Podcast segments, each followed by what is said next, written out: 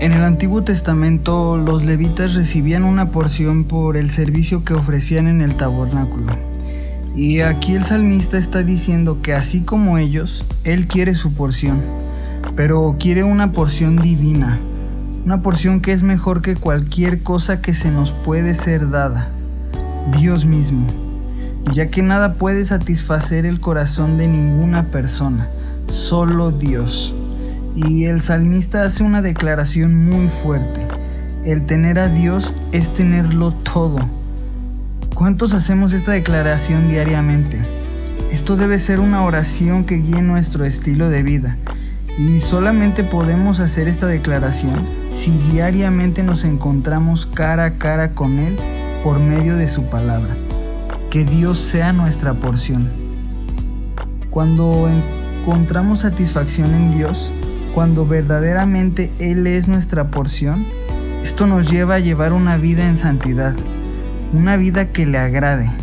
Si Dios es nuestro todo, Él respaldará eso y nos dará la fuerza para poder llevar una vida que le agrade, una vida alejada del pecado. Consideré mis caminos y volví mis pies a tus testimonios.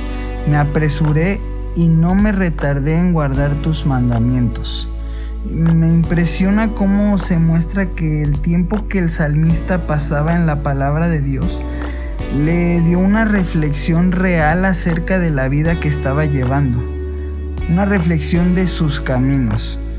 El pasar tiempo en la palabra de Dios nos dará una perspectiva interna correcta acerca de los caminos por los cuales eh, estamos caminando. ¿Vamos en la decisión correcta? ¿Vamos en, en el camino correcto? O necesitamos volver nuestros pies a sus testimonios.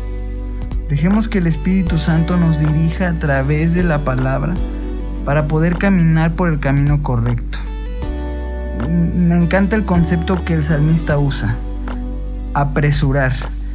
Creo que es muy peligroso cuando nos apresuramos en algo que no es correcto.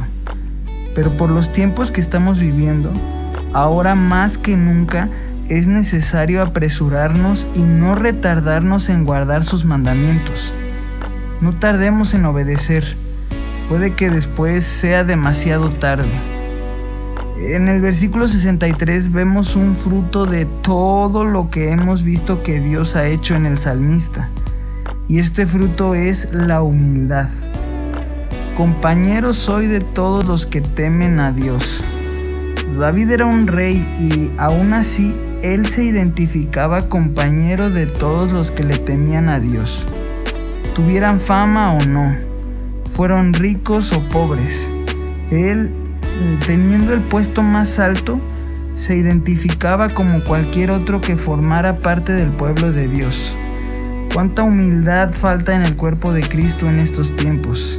Si de verdad hemos sido transformados por su palabra, debemos de dar el fruto de la humildad. Estos versículos son como un ciclo sin fin.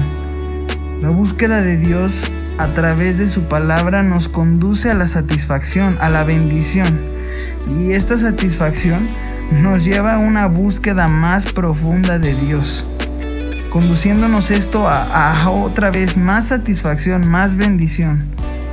Y cuando uno vive en este ciclo, veremos la misericordia de Dios llenando toda la tierra, así como lo dice el salmista. Y experimentar esto día a día en nuestras vidas es glorioso.